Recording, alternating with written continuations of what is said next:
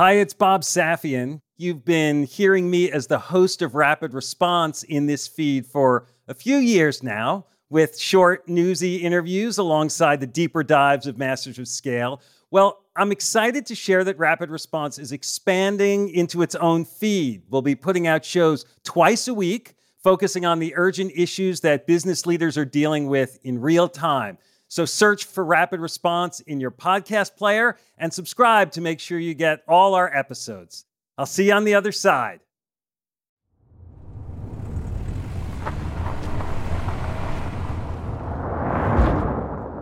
Six thousand four hundred and fifty-seven. You have a hose across the road, and every time a car goes over it, Six thousand four hundred fifty-eight. it counts. That's the unmistakable voice of Bill Gates, whose name is as entwined with the history of computing as Neil Armstrong's is with a history of spaceflight. Bill is the person who brought us Microsoft, Windows, PowerPoint, Excel, Xbox, and of course,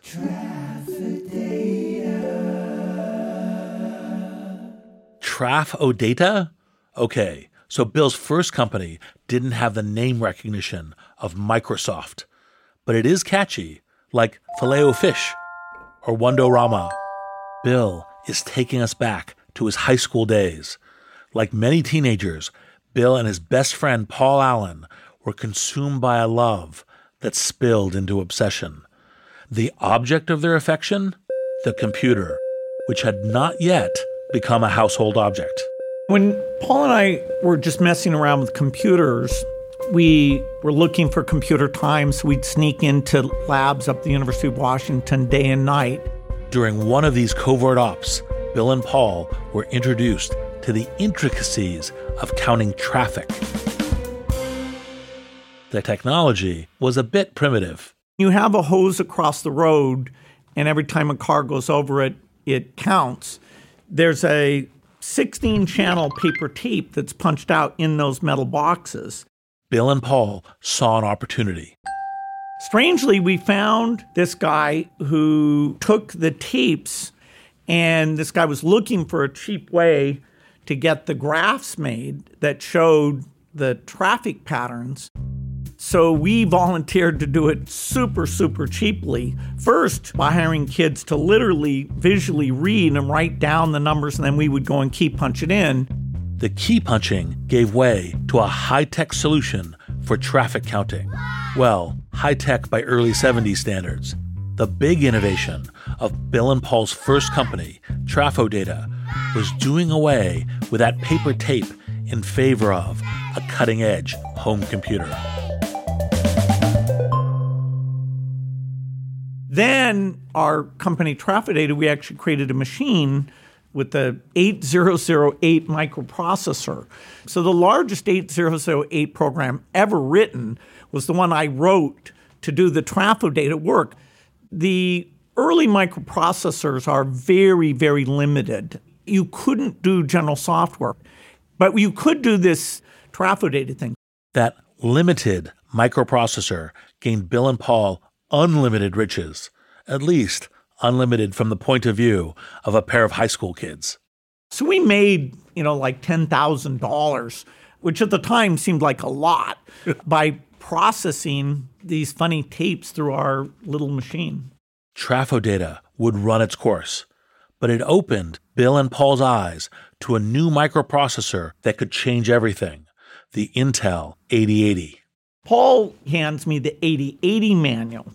And that was better than this mini computer called the PDP 8. It was way easier to program. So I look at it and I say, hey, we can do anything you want with this. This is the revolution. You can just picture the gleeful face of the young Bill Gates looking up from that manual. This was a time when computers were only for the most ardent hobbyists. They came as kits. You had to build them for yourself. It was more single lane dirt track than information superhighway. But Bill's mind was already leaping decades into the future. So we sit there expecting everybody to, you know, go out in the streets and go, oh my God, the revolution has come. But actually, Nobody pays much attention at all. Bill had spotted this critical inflection point, but he was still in high school.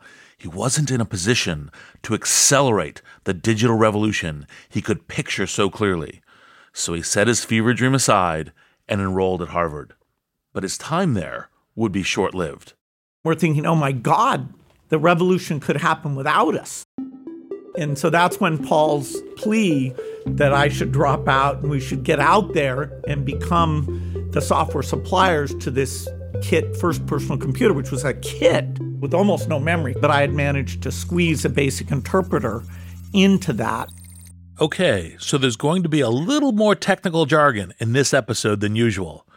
For anyone not familiar with the vagaries of computer memory and the role of an interpreter in software development, all you need to know is this was the start of something big. And Bill could see exactly what role he and Paul could play. So that's where Microsoft gets started. We're watching the chip revolution, and it finally delivers a microprocessor that is beyond a mini computer. Bill and Paul saw that this new microprocessor was more than a sea change in the computer industry. It was an inflection point that would change the way everyone thought about technology. But just spotting that inflection point wouldn't be enough. Bill knows this full well. When you do get there three months earlier and get more people and get the better customers, the mythology is like, oh my God, nobody ever thought of that. Nobody ever did anything like that. Well, it's bullshit. Actually, probably some guy did it years before you did, but he was just didn't get all these, these pieces right. I couldn't agree more, which is why I believe it's not enough just to take advantage of inflection points. You have to accelerate those inflections if you want to achieve huge scale. You got to have incredible talent at every position. It's like this huge push. There are fires burning when you're going home. Can you believe it? Such an idiot. And then you go back to, this is totally going to be amazing. There are so many easy ways. So to know what to do. I have no idea what to do. Sorry, we made a mistake. But you have to time it right. Oops. Working out of a three bedroom apartment. Stuff that just seems absolutely nutballs. Ten years later, I'm like, well, that's just how you do it. We haven't made Just how you do it. This is Masters of Scale. Hi, listeners. It's Erica Flynn, VP of Alliances and Audience Development at Wait What, the company behind Masters of Scale. My day to day consists of nonstop communication, not only with my immediate team, but with our current partner relationships and with incoming leads from possible future partners, which is why I rely on the ease of Grammarly to keep my communication clear and efficient. One confusing email can turn into several confused replies, which can turn into an unexpected meeting which no one wants, needs, or has time for. Having Grammarly on hand as my trusted AI writing partner not only streamlines my extensive to do list, it minimizes miscommunication by quickly and efficiently synthesizing information and carefully curating tailor made responses to specific groups. In fact, companies that use Grammarly to communicate can save 19 days per year per employee. Grammarly eases the writing process. It's a writing partner from the blank page to the last word typed before hitting send. Join me and over 70,000 teams who trust Grammarly to work faster, hit their goals, and keep their data secure. Visit grammarly.com to learn more. That's grammarly.com. I'm Reid Hoffman, co founder of LinkedIn, partner at Greylock, and your host. And I believe it's not enough to just take advantage of inflection points. You have to accelerate those inflections if you want to achieve huge scale. Inflection points are more than big changes, they're orders of magnitude bigger. True inflection points have far reaching effects that change how people work and how they live. Think the printing press, the internet, or the Laserdisc player. Okay, maybe just two of those three. Companies that effectively harness an inflection point can ride a wave of changes to massive scale. But it's not enough to be the first to see an inflection point. You have to actively accelerate the inflection. You can't just ride the waves, you have to make them. Bill Gates has proven again and again his ability to identify inflection points before anyone else and then play a central role in accelerating them. He did this in both technology and philanthropy. In fact, when you think of the people who've achieved huge scale in both global business and global philanthropy, the intersection is literally one person Bill Gates. So, in this special two part episode, I talked to Bill about how he accelerated inflection points both in technology at Microsoft and in philanthropy at the Bill and Melinda Gates Foundation, which has become one of the largest and most impactful private philanthropies in the world. The thing that intrigued me the most about this interview was discovering which of Bill's learnings from Microsoft worked in nonprofits and which fell flat. So, in this episode, we'll hear Bill describe the lessons that truly allowed Microsoft to scale. And later this season, in part two, we'll hear how he applied those lessons to global challenges at the foundation and also how they compare. But first, let's dig into Microsoft, which remains among the most fascinating and often misunderstood accomplishments in business history.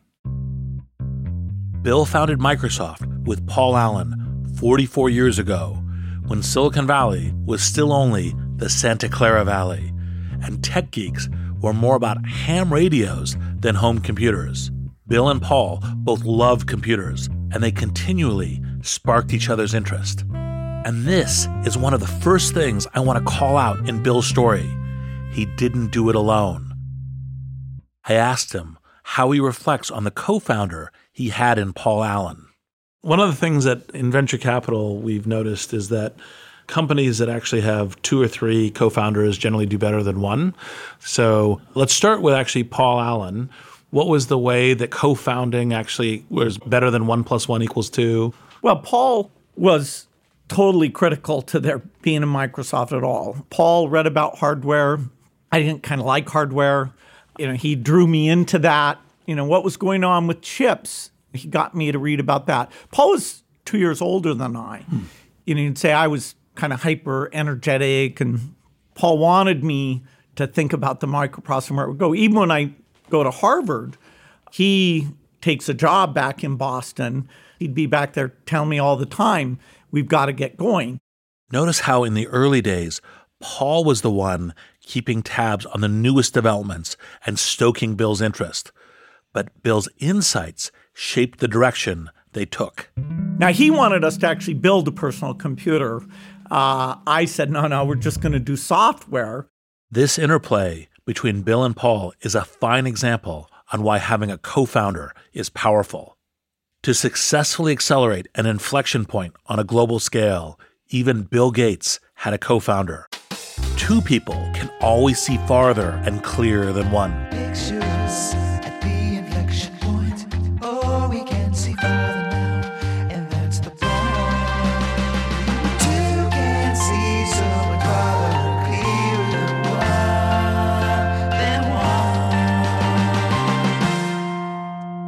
And Bill and Paul could clearly see an inflection point on the horizon and the role they'd play in accelerating it.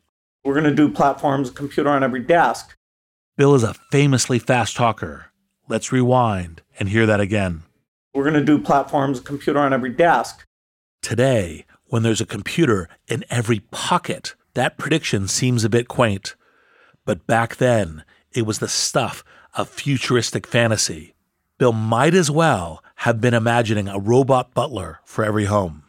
But notice, Bill wasn't simply predicting that there would be a computer on every desk. He was thinking about how people would interact with them and what role he might play. In that one thought, Bill identified the precise opportunity that would let his company scale. Well, the key thing was that we saw the importance of software when coupled with the miracle of the microprocessor, and that there would be platforms initially, although it seems quite limited in today's view. The platforms that Bill is talking about are the programming languages and the operating systems that let people make use of the raw technology. If Bill and Paul did it right, Microsoft platform would be indispensable not just to users and computer makers, but other software developers as well. A handful of you might remember that Microsoft's very first platform wasn't its operating system, Windows, or even DOS. Its earliest platform was BASIC, the computer language that early PCs used to run software. There were almost as many basics as there were computers. Bill still remembers them well, including the rival BASIC created by Apple co founder Steve Wozniak. There were other basics, like Woz did an integer basic, but he never did floating point. There was a thing called 4K basic on the TRS-80, but it wasn't any good. So we did, you know, Commodore PET, TRS-80. Nobody knows these things anymore. Apple II. We did basics for everything. And we knew from the beginning we weren't the basic company. We were going to be a software company. Notice in that one sentence lies the insight that would allow Microsoft to scale. We knew from the beginning we weren't the basic company. We were going to be a software company. Bill saw if they could make a basic that was common across multiple machines, then Microsoft would be the common denominator across the entire emerging and fractured world of home computing. It was an inflection point that Bill spotted before most others. Computers were on the way to becoming an everyday tool, and Microsoft could provide the means for using those tools if our basic was on every machine, a library of basic programs, various applications, games to business applications would be written in our basic, which had unique and proprietary aspects to it, then anybody doing a new computer would want Microsoft Basic. Mastering an inflection point is different from launching a single great product. It's like the difference between lobbing a stone into a lake and watching it sink without a trace, versus twisting your wrist and angling your throw so the stone skips multiple times across the clear blue water. Basic was the first splash of Bill's skipping stone. Then it became DOS, then it became Windows, but the economic model was the same. That economic model starting with BASIC, was to partner with computer makers and offer them a key component, better and cheaper software than they could make on their own. Bill and Paul started weaving Microsoft into the history of home computing. Their BASIC became the thread that held together the patchwork quilt of competing hardware manufacturers. This helped the industry move more rapidly toward that hallowed inflection point of having a computer on every desk. The lesson here you have to make yourself an integral part of the brave new future that's about to dawn. Don't just sit there waiting for inflection points to happen. Spot the unique role that you can play and accelerate the inflection. Accelerate, accelerate. In 1975, with their first basic deal made, Bill and Paul founded Microsoft, and they didn't lose sight of a new inflection point on the horizon the 16 bit computer. We don't need to get into the technical details about this leap in technology. All we need to know is the writing was on the wall for the older 8 bit machines that Bill and Paul had been working with, and they saw it immediately. All the machines, the 8 bit machines, the Radio Shack, the Commodore PET, the Apple II, we did the basic interpreter software for. But there was going to be a next generation that was disk based where the breadth of software, including things that businesses would use, would just be light years ahead of that first wave of personal computing. Microsoft needed to find a way to forge ahead of his upcoming inflection point. They needed to become the platform for the new 16 bit machines. But to do that, they'd need a partner with the leverage to drive this new inflection point forward. What kind of partner could Microsoft find that would accelerate the inflection point of the 16 bit era? I'll give you a hint. They're big and they're blue, and we'll hear all about it right after the break.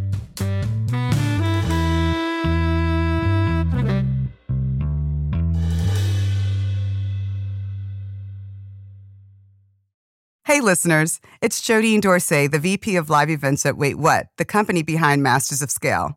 I am constantly tasked with reaching out to teams across a wide spectrum of professions and the vastly different personalities that go with them.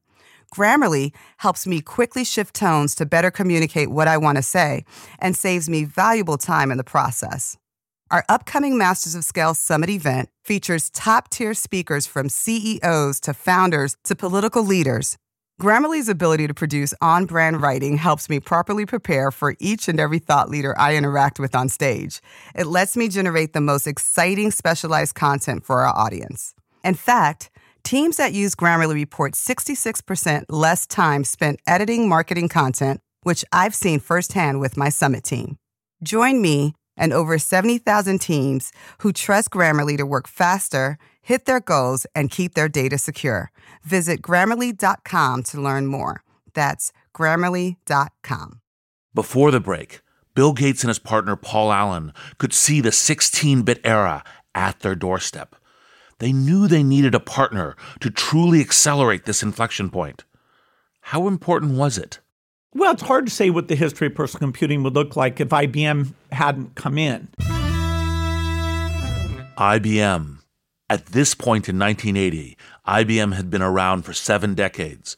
Although it was better known for its mainframe computers, IBM wanted Microsoft to provide the operating system for their new 16 bit home computer, the IBM PC. I asked Bill how he reflects on that critical partnership now. So, one of the early major strategic decisions with Microsoft was how do you work with IBM? And it was obviously a kind of a bet the company kind of decision. What went into that decision? What parts of it were strategy? What parts of it were luck? How did that decision play out? Well, when IBM first comes to us, it's actually a small group at IBM at their Boca Raton laboratory. So they had kind of spare capacity, and the board had asked them to figure out how to do something quickly and in a lean sort of way. And it was just kind of viewed as this experiment. For IBM, the Microsoft partnership wasn't essential to their business plan. But for Microsoft, it was another inflection point. So we jumped on that opportunity.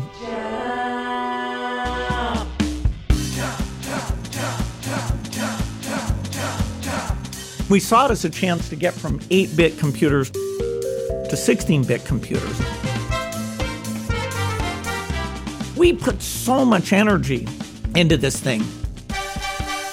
Then they introduced the PC. It becomes kind of the model, and other people like Compaq build compatible machines. So IBM's new computer becomes the model for the industry. A new inflection point begins. What I want you to notice from this critical step in Bill's story is the power of a partner. It's hard to underestimate the importance of this point. Even when you're Bill Gates, you don't go it alone. The IBM partnership gave Microsoft the leverage it needed to accelerate this inflection point. But it also gave them something else the skills they'd need to traverse the multiple inflection points ahead as the industry moved up to that next generation, because of our partnership with IBM, we were there. And we learned a lot from IBM. IBM was really good at sales. They had multiple labs and multiple locations, which I thought, oh my God, am I going to have to do that someday? And they were really good at quality, particularly IBM Japan was so picky about quality. At first, we were like, these guys are crazy. But then we realized actually they're not that crazy. They're just disciplined. And oh God, we're going to have to learn how to do that. So having IBM Japan as a customer was incredibly helpful for us. Helpful, but not easy. We spent two years just in total pain where the Japanese guys were flying in and they would sit there all day and night, even though they didn't even know how to fix the thing. But they were going to show that we must fix this thing. that was great to see all that. Seeing all that from IBM Japan gave Bill an insight that he's fallen back on repeatedly. It's invaluable for anyone who wants to scale fast, but it's not for the faint of heart. So if you can pick these toughest customers and meet their needs, then you can sit back and wait. You're going to be fine. And you have to pick the ones that are highly visible and tough. And you can mess up either of those if they're highly visible but they don't ask you to do enough or they ask you to do stuff other people don't want, that's very hard. Pick tough customers. Pick tough partners. By tough, Bill doesn't mean seek out partners who dislike you or who are willfully difficult to work with. He means you need to pick partners whose standards are so high they'll push you beyond your current definition of your best work. You'll only have two options get markedly better or fail. The IBM partnership was making Microsoft markedly better. In the case of IBM, there were years where Steve Ballmer would take the red eye down to Boca, where you had to go through Atlanta at three in the morning, spend a day there, and fly back. That was the right thing to do to get things done. Partnerships really are so understated in terms of their key role. Partnerships are typically understated, which is why I don't think I can overstate it here. This is something that Bill has applied to great effect at the Gates Foundation, which we'll hear about in part two of this episode later this season. It's something Bill first learned at Microsoft and something we can all learn from his experience. Bill had powerful partners, both in IBM and in his co founders. Paul Allen was key to getting Microsoft started. Satya Nadella has famously stewarded the company in recent years, and Steve Ballmer was key to accelerating them midstream. Steve was Microsoft's 30th hire, and he became CEO in the year 2000.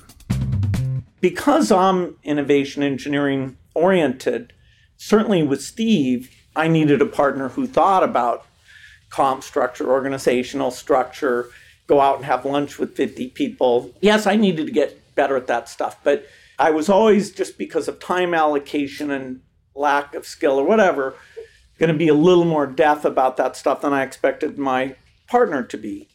Those frequent flights of Steve's helped the demanding relationship between IBM and Microsoft thrive. This meant Microsoft was ready for the next inflection point, and you always have to be ready for what's next. But Bill knew the IBM partnership wasn't a safe harbor.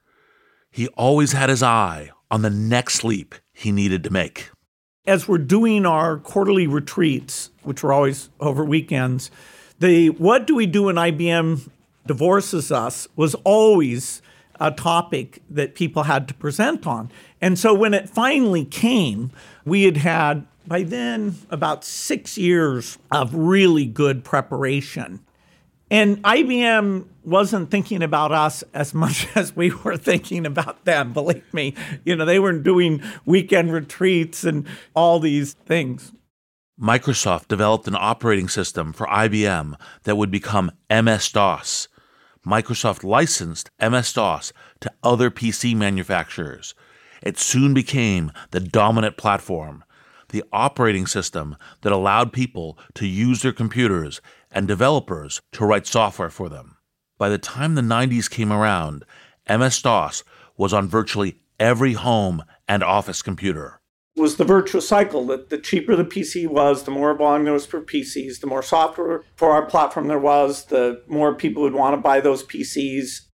Part of staying ahead is sensing the next inflection points, and Bill could see two inflection points coming. The first was the graphical user interface. MS DOS was totally text based. To run programs, user had to remember text commands and enter them with the keyboard. The graphical interfaces popularized by Apple were winning consumers' hearts and minds.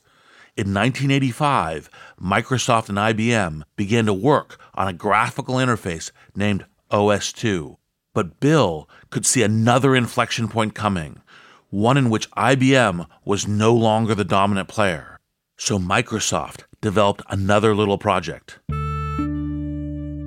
a graphical interface they could license to other computer manufacturers should they part ways with IBM. They called it Windows. We kept the Windows thing alive during all of that. Internally, I was under a lot of pressure about why do you have good people working on OS 2 instead of Windows? And then there was two people, why do you have people working on that Windows thing? But it was viewed as a kind of necessary strategy. This is an example of the counterintuitive moves you sometimes need to make to prepare for future inflection points. Normally, the mantra is focus, focus, focus. Developing two similar products in parallel means splitting your team and duplicating work. But Bill knew he had to hedge his bets based on a future with or without IBM. When IBM and Microsoft parted ways in 1990, Bill's strategy was proven out. Microsoft's aim to be the platform was achieved with both DOS and Windows. But Bill's ambition for Microsoft as a software company was expanding.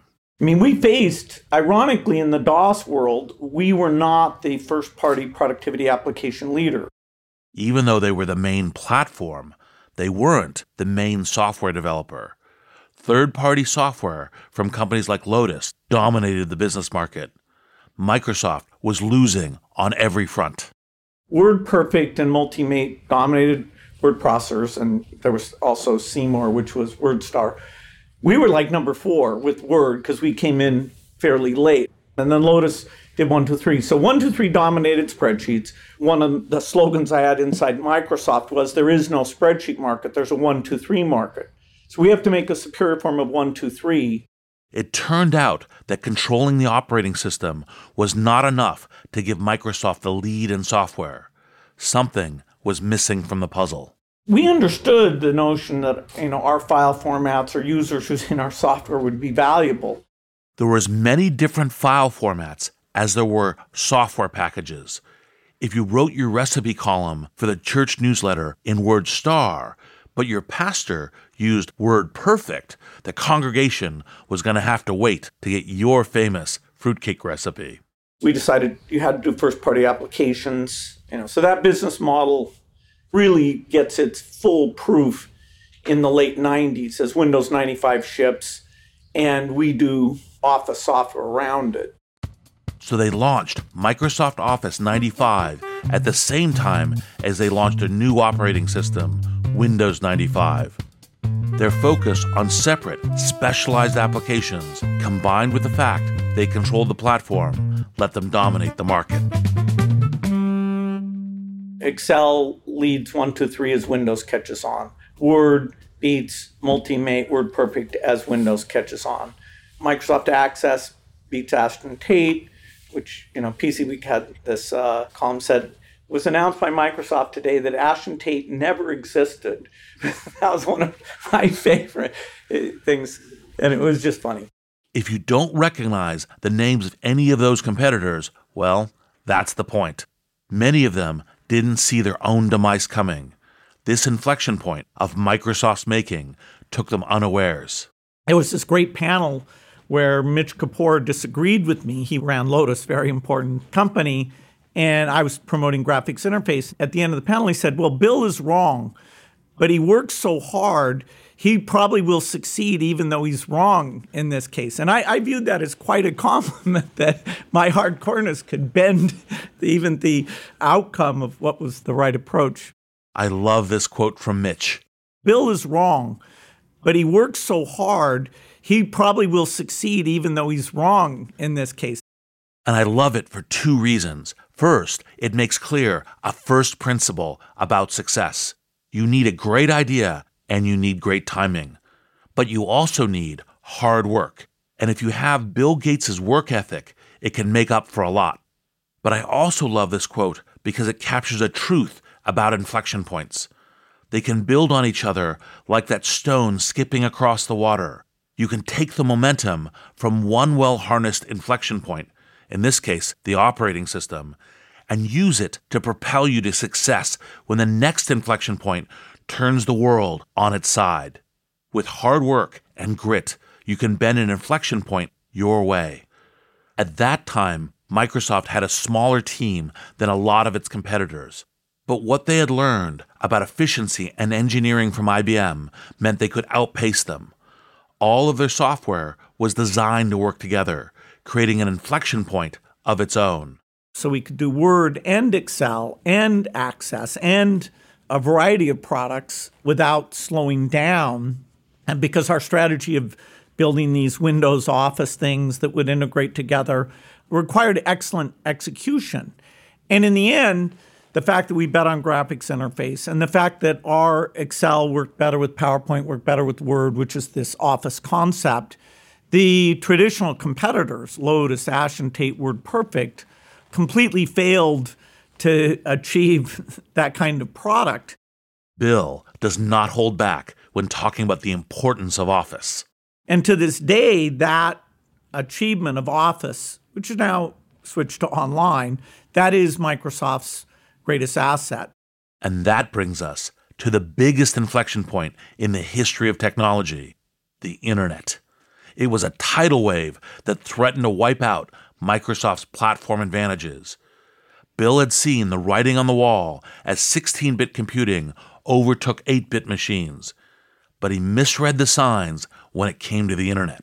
The thing that the internet fulfilled in terms of information at your fingertips was in the vision of the company, but the particular protocols and the particular representation, so HTML, TCP, IP, those most people, including us or me, had expected to stay in a niche, and there were a whole other set of protocols and representations, including some that were ours, we expected to be mainstream. Microsoft tried to promote its own internet standards, but the inflection point had already passed. Open standards like HTML, HTTP, TCP IP had caught on. The new wave of internet startups were running with them. One of these startups was Netscape, which created the most popular version of a new kind of software, the web browser. We won't follow all the twists of the Netscape story here. The important thing to note is you're not always going to see inflection points ahead of your competitors. In the new web era, Windows was starting to look obsolete. As our competition said, you know, Windows had the risk of just becoming a set of poorly debugged device drivers. That's a direct quote, which is great, you know, when your competition motivates you so eloquently. And it was true that that was a, an actual risk. Let's rewind a moment to hear how Bill responds to this criticism. Which is great, you know, when your competition motivates you so eloquently. There's a lot of wisdom in listening to where Bill draws his motivation. When his competitors throw shade, he finds a way to thrive in it. And what happens next proves you can recover from missing an inflection point, even one as big as the internet. But you'll need to take drastic action. Work out how to get on that boat you've missed, or overtake it with a bigger and better boat of your own making. This is exactly what Bill did. Then I decided okay, we have to pivot to these standards and build on these standards. So I wrote the Internet Tidal Wave memo that says, look, I want to overdo the internet. If anything new is happening now, other than the internet, we're screwed because we are going to throw all our energy into the internet. And if, if I'm missing some, you know, AI thing that's happening in parallel, too bad for us. We're just going to go do this thing. Bill put a torch on all those in house standards and concentrated on beating Netscape at its own game with a new project called Internet Explorer. Netscape was still nascent enough that as soon as we got as many design wins as they did and had some features aid and everything, we were golden. The features in Internet Explorer helped it gain on Netscape, but there was one more piece of drastic action Bill took to make up for missing the internet inflection point. For Microsoft, it was a return to a strategy that had served it well in its early days with IBM. Find a tough partner who's a leader in its field. This company also had three initials AOL. This was 1996, the heyday of AOL as an internet service provider. So popular that its email notification message, You've Got Mail, became a catchphrase and even the title of a movie, and its sign up CD ROMs clogged mailboxes across the land. Netscape had just lined up a deal to be bundled as the browser of choice on those AOL CD ROMs, but with some fast, sweet talking and a $100 million contract, Microsoft convinced AOL to drop Netscape in favor of Internet Explorer. It was the beginning of the end for Netscape. So, Netscape did they ever get bought by anyone? AOL, I think. That's one of the great ironies uh, Yes. of all time. Yes, exactly. it's Microsoft beat Netscape in the first major battle of the long running browser wars, but Internet Explorer ultimately lost out to Chrome, which was built by Google. There have been many inflection points since, and many that Microsoft admittedly missed. Here's Bill wistfully recounting them. The fact that Google got so far ahead in search, they were sort of born on search, but we didn't do the right things to catch up. The fact we didn't get the phone or tablet stuff right. Economically, the phone one is the most egregious thing in the whole history of the company. The tablet one actually bothers me the most for a lot of reasons in terms of mistakes I shouldn't have made. And for the tablet or the phone or both, if you were to be able to again call your younger self, what would you tell yourself to do differently in order to not have the frustrating result? Well, don't spend three years being distracted by the DOJ lawsuit. That would be one thing. Because that was a key period, and I just wasn't hands on enough. And I allowed us to set our sights too low, which is not a typical mistake, but I absolutely made that mistake. When Bill references the DOJ lawsuit, he's talking about the famous antitrust lawsuit that the U.S. Department of Justice brought against Microsoft in 1998 and settled in 2001. The company was a victim of the success of its Windows operating system and faced accusations that Windows gave it an unfair advantage over other software developers. It was a fascinating period that we'll speed through here. The big takeaway is that the lawsuit distracted Bill from these key inflection points search, mobile, tablets that were coming faster than many companies could keep up with.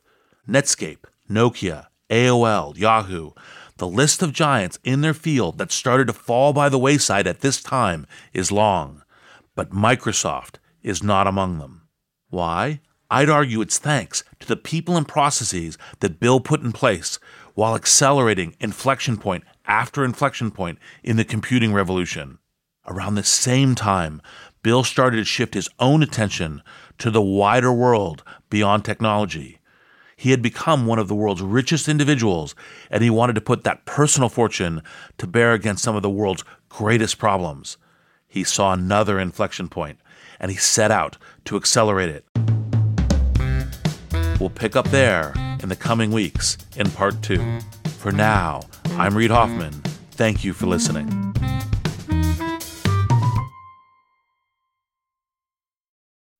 Hi, everyone. It's Jeff Berman, CEO of Wait What and co host of the Masters of Scale podcast.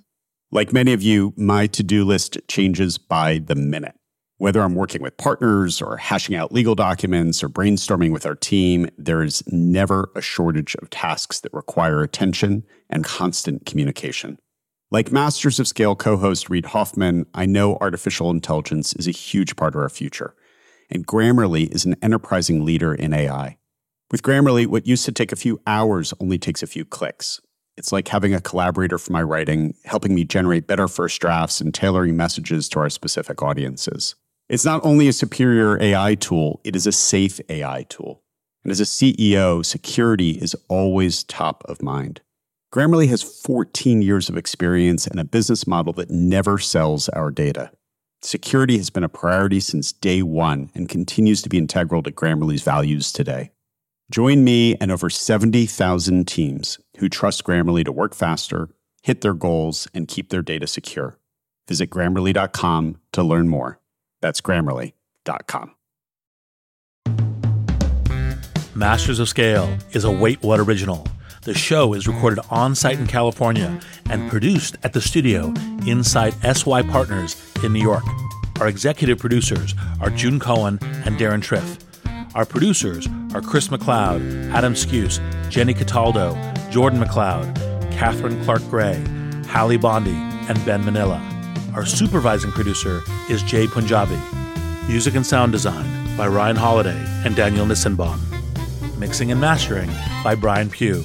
Special thanks to Chris Ye, Elisa Schreiber, David Sanford, Saida Sapieva, Bob Safian, Christina Gonzalez, and Sarah Sandman. Visit mastersofscale.com to find the transcript for this episode and be sure to subscribe to our email newsletter.